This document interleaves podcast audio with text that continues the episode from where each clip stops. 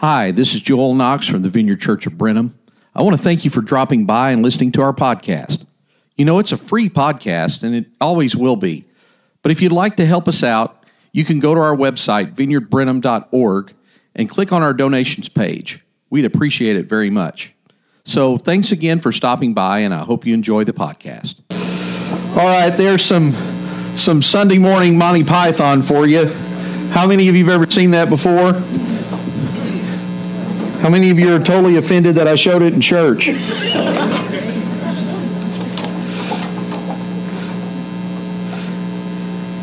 That's from Monty Python and the Holy Grail. It was it was released in 1975. You can read the the poster there. I thought that was hilarious. I'd never seen that before. And the song before that was um, actually a song that was written in 1854 by Stephen Foster.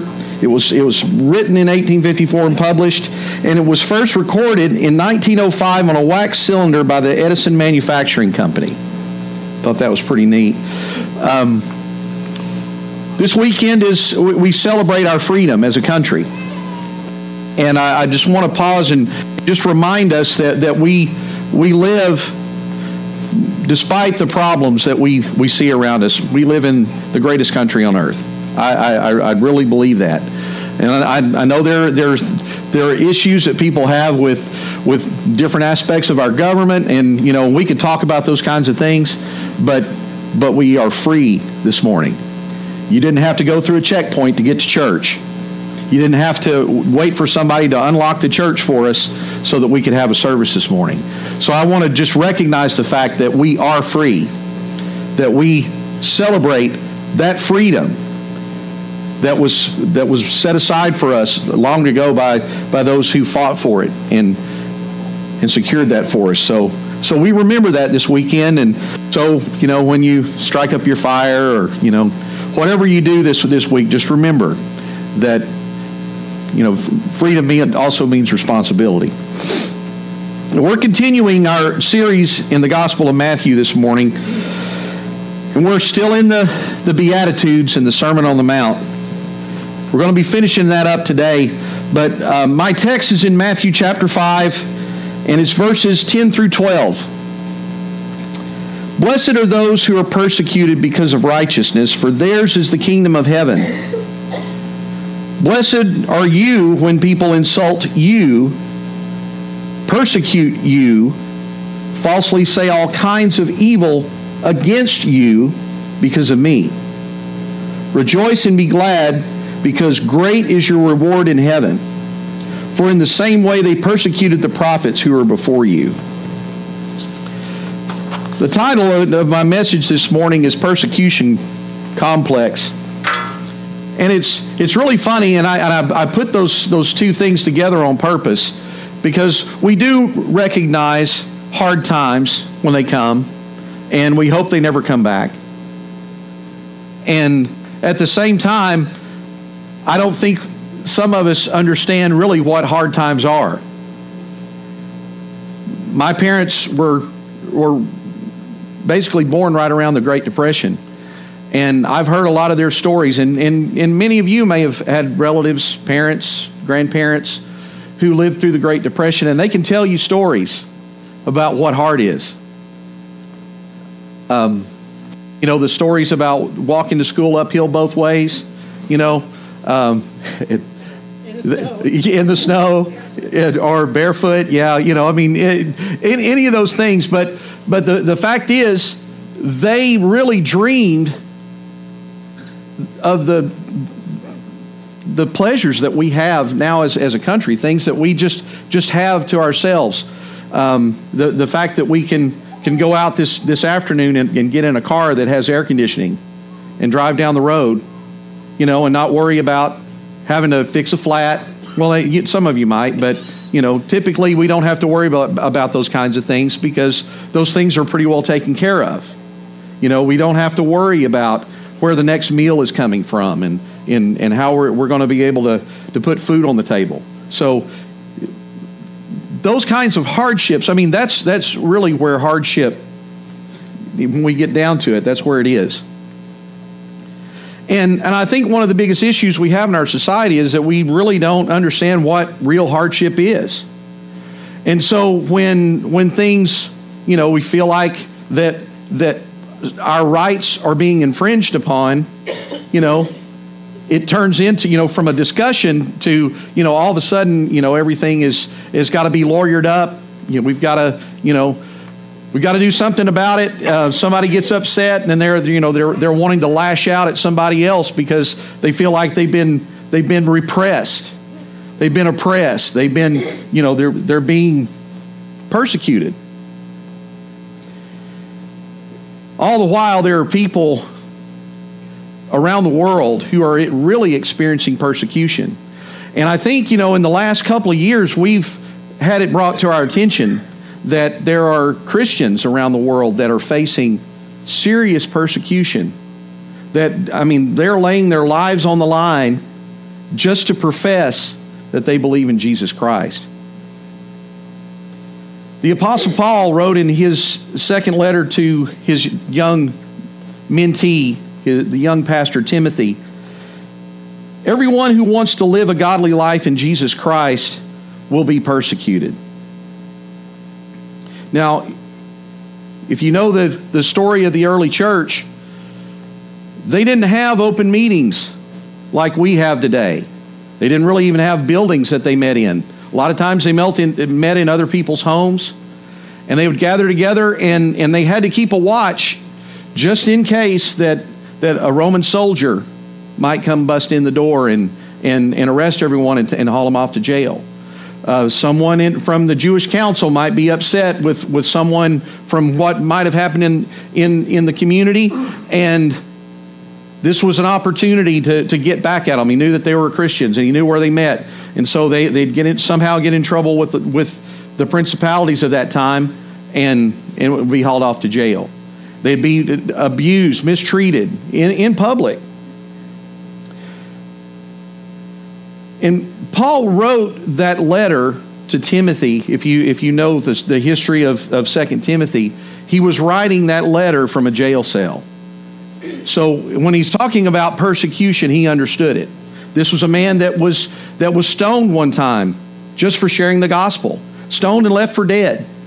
And he recognized that in order to, to share the gospel message, he would be putting his life on the line. And it, when he says, if you want to live for Jesus, you're going to be persecuted, you can pretty well count on it. Now, regardless of what we see on the TV or, in, or the internet, we do live on the greatest, in the greatest country on, on earth. And those, it seems that those from countries that have been oppressed, whenever they come here, they recognize it because they've actually seen what, it, what it's like to, to have to hide because they've made a profession for Jesus Christ. I think one of the biggest problems we have is that a lot of us don't really know how to live as free men and women. There are those who, who feel like that, that freedom means they can do just pretty much whatever they want and don't take responsibility for their actions. And then on the other side, there are those that, that feel like that they somehow need to that that people are taking advantage of their freedoms. And so you know and they they get offended whenever someone is is taking advantage you know and and this this is what leads to conflict in our in our culture. But the fact is we can still assemble together here this morning. We haven't been harassed.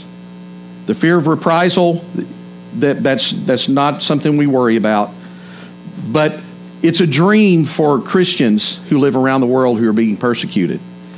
There's a group called Open Doors USA, and they have some statistics, and I've, I've I realized we are going to have kids here this morning, so I, I kind of tailored the graphics a little bit. But I, I, there's just some graphics that I just want to just kind of just make you aware of this morning. According to their data, 322 Christians are killed for their faith every month. And this is around the world. 214 churches and Christian properties are destroyed or vandalized every month. 772 forms of violence are committed against Christians. And you can fill in the blank for what takes place. And when you look at where the persecution is happening, the United States and Canada, the UK, they're nowhere on the map.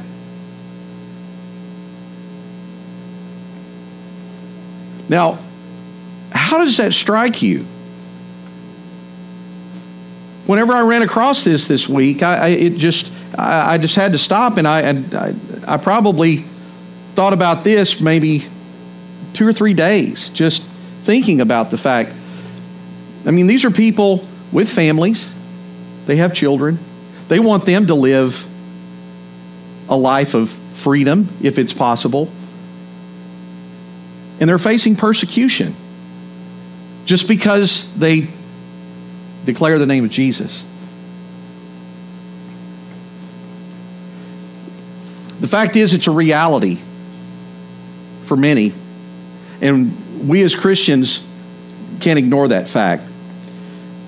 In 1963, after being arrested for a peaceful sit in in Birmingham, Alabama, Dr. Martin Luther King wrote a letter from his jail cell.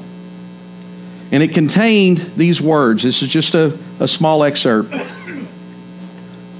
Moreover, I'm cognizant of the interrelatedness of all communities and states. I cannot sit idly by in Atlanta and not be concerned about what happens in Birmingham.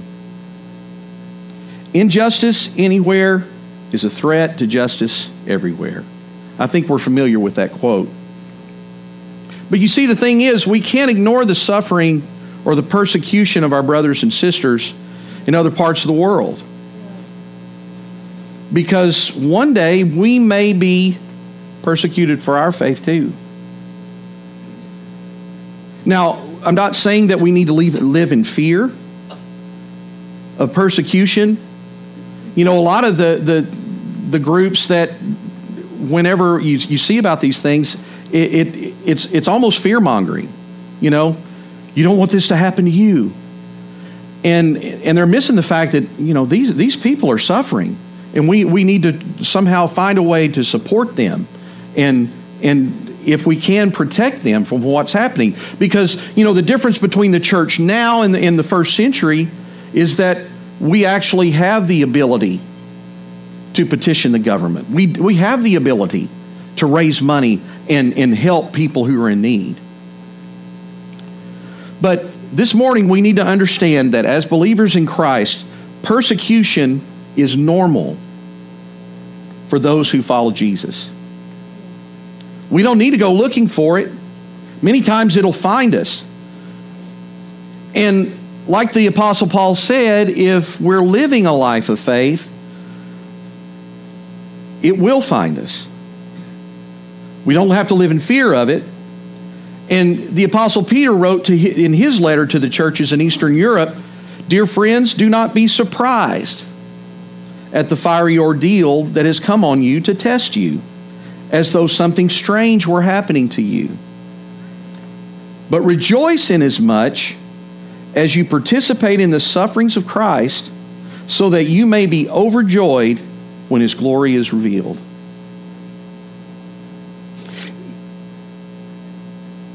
As believers in Jesus, the kingdom of God stands in direct opposition to the kingdoms of this world. Do you realize that?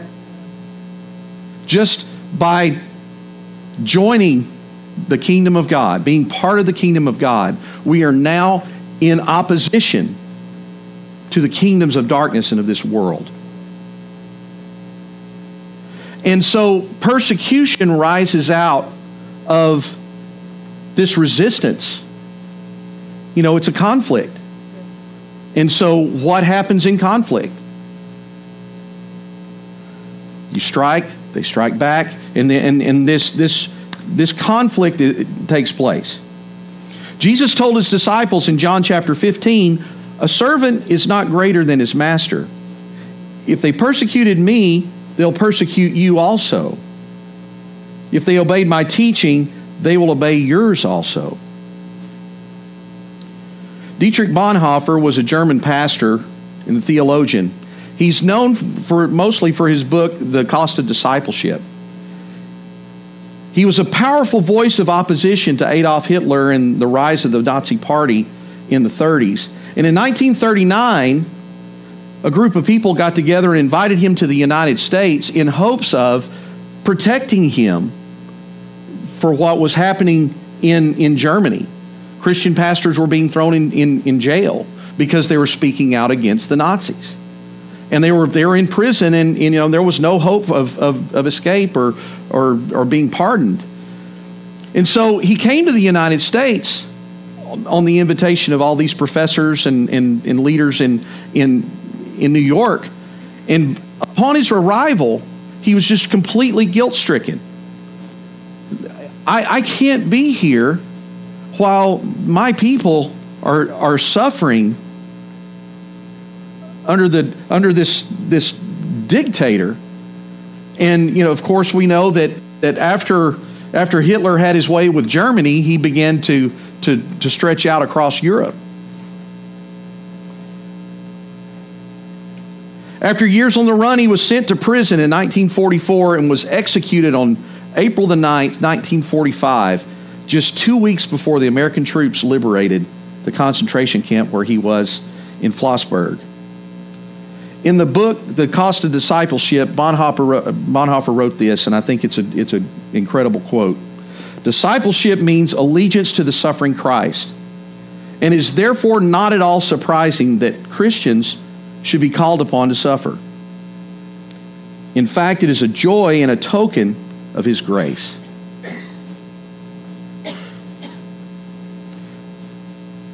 When I was working in, in the Texas Youth Commission many years ago, I met a young man, and uh, he had been in the system for quite some time. I, you know, TYC, you're, you're dealing with teenagers. And this young man was probably 14 or 15 years old. His dad had been incarcerated, his mom had been in and out of jail and out of prison, and he was now in the system. And I was having a conversation with him one day, and, and he was he was talking about him his incarceration as being persecution. And and I, I I asked him, "Did you do anything wrong?" Well, yeah, I, he he was invo- involved in an armed robbery, and you know, and there was you know the, one one of the guys kind of got roughed up a little bit, you know, but you know we we were, we, we were just trying to survive. Well, you, do you not understand that there's a cause and effect relationship here? That you, that you, if you break the law, you know there are consequences. Oh no, you don't understand. These laws are oppressing me. I, I'm I'm being persecuted. And and we, we had a long discussion, and I it I, I just just really by the end of the discussion, I was so frustrated because th- this is not persecution. You know, the, you're, you're, you're suffering for, for what, what you did for breaking the law. And, and a lot of times, I, I think we, we find ourselves in, in, in positions where things start happening to us, and we, we feel like, you know, we're the victim here. We're, we're, we made this, Somebody else was doing this to us. This isn't, this isn't up to me. I'm going to read again from Peter's first letter. This where he continues on. And it's just, it's just amazing what he says. This is 1 Peter chapter 4, verses 14 through 16. If you're insulted because of the name of Christ, you are blessed, for the Spirit of glory and of God rests upon you. If you suffer, it should not be as a murderer or a thief or any other kind of criminal or even as a meddler. However, if you suffer as a Christian, do not be ashamed, but praise God that you bear that name. That also reminds me of a quote that Abraham Lincoln said many years ago Whatever you are, be a good one. So, in regard to being a Christian and, and disciples of Jesus, if we get persecuted in this life, let it be for doing good. Now, I want to get back to the original text because I want to talk about what Jesus was telling those in, in the, the sermon that day. Verse 10, again in Matthew chapter 5 Blessed are those who are persecuted because of righteousness, for theirs is the kingdom of heaven. Blessed are you when people insult you persecute you, and falsely say all kinds of evil against you because of me. Rejoice and be glad, because great is your reward in heaven. For in the same way they persecuted the prophets who were before you. Now, there's a couple of things that I want you to notice here in this text. And, and the first one is Jesus used the same words, theirs is the kingdom of heaven, for both the poor in spirit and the persecuted. You see, these are the people that get the short end of the stick. You know, the poor in spirit, they're, they're the ones that they're, they're in need constantly from, from God. And, and those who are being persecuted, you know, they're, they're, they're being oppressed actively. These things are happening to them. And, and I, I, I think this bears out in, in, in Jesus' words that God gives them in blessing them, there, there's a special preference for these folks because of what they're experiencing. It's a special grace. It's like what, what Bonhoeffer said. This is, this is a token of grace that they're experiencing. And so, in turn, we need to be looking out for those people in this life, making sure that we don't over, overlook or disregard them because of what might be happening to them. The second thing is that God Himself comforts those who keep their faith in the face of violence and death. Much like the prophets and the, who were persecuted by ungodly men in the Old Testament. Their relationship with God is something that many of us will probably never know. You might remember the story of Stephen in the New Testament in Acts chapter 7. He was the first Christian martyr. He was tried by the Jewish council for blasphemy and then he was sentenced to execution by being stoned to death. Just before they picked up the stones and they started throwing them at, at Stephen, he, he looked up to heaven and he said, Look, I see heaven open and the Son of Man standing at the right hand of God. Did you catch what he said there? Jesus was standing at the right hand of the Father to welcome him to heaven. That's the only time in Scripture that we, we read of Jesus standing in the throne. And it reminds me of what the Apostle Paul, who incidentally was taking part in Stephen's death, wrote in his second letter to the, the Corinthians. Therefore, we do not lose heart.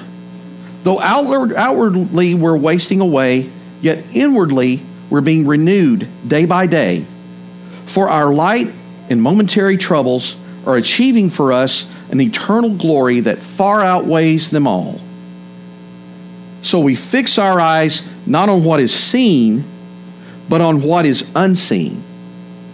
Since what is seen is temporary but what is unseen is eternal.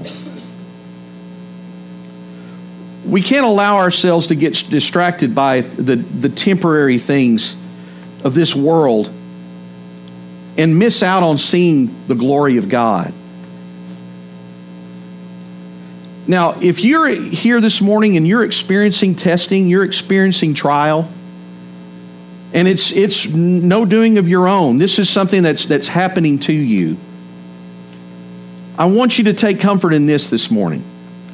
God comforts the persecuted with his presence, both now and in the age to come. This is the now and the not yet of the kingdom of God. Even in our in our, our, our afflictions, the things that we're experiencing, the things that happen to us that we have no control over, God's presence is real and it's, and it's available to us. We just have to press in to experience it. And in the same way, those who have been experienced that have experienced persecution in this life have to look forward to God's eternal comfort. I didn't put the scripture in here, but in, in Revelation, you know, it's all the all the scenes that that, that the Apostle John is is describing. There's a particular scene where where those who have been persecuted, that have that that came through what what we call this the tribulation. And they've they're, they're crying out to God and they're saying, How long before our, our blood will be avenged? And it says that God comforts them day and night. And so, if we are experiencing any kind of oppression, persecution in this life, we can look forward to the fact that one day we will be comforted. Every tear will be wiped away, all sorrow and mourning will flee away from us. But if you're here this morning and you're experiencing opposition, if you're experiencing hardship, I want to take some time and and, and minister to you and, and, and pray for that and, and allow God to minister to you this morning. So, if we can this morning, can we stand?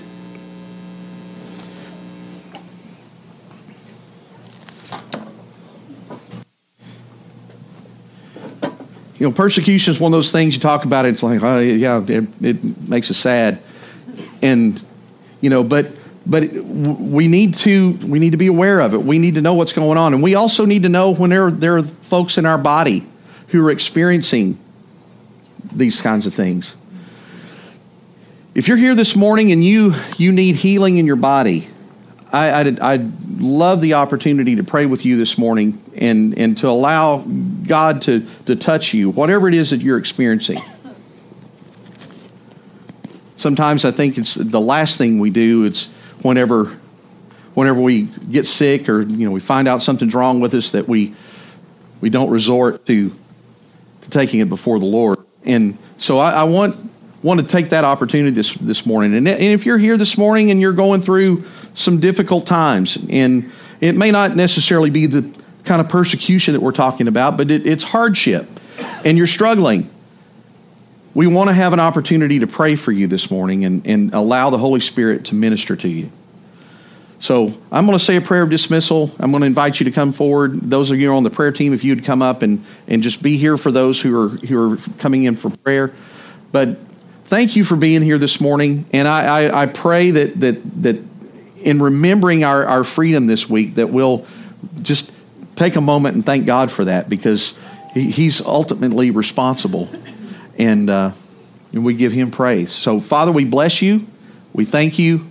We ask that you go with us this week, that you would keep us safe in all that we do, in all our travels, in all of our, our experiences, God. Be with us and remind us that you are there with us in all that we face and all that we experience. God, we bless you and we thank you. Go with us in the name of Jesus and let your presence go with us. In Jesus' name, amen. Thank you all. If you need prayer, come on to the front.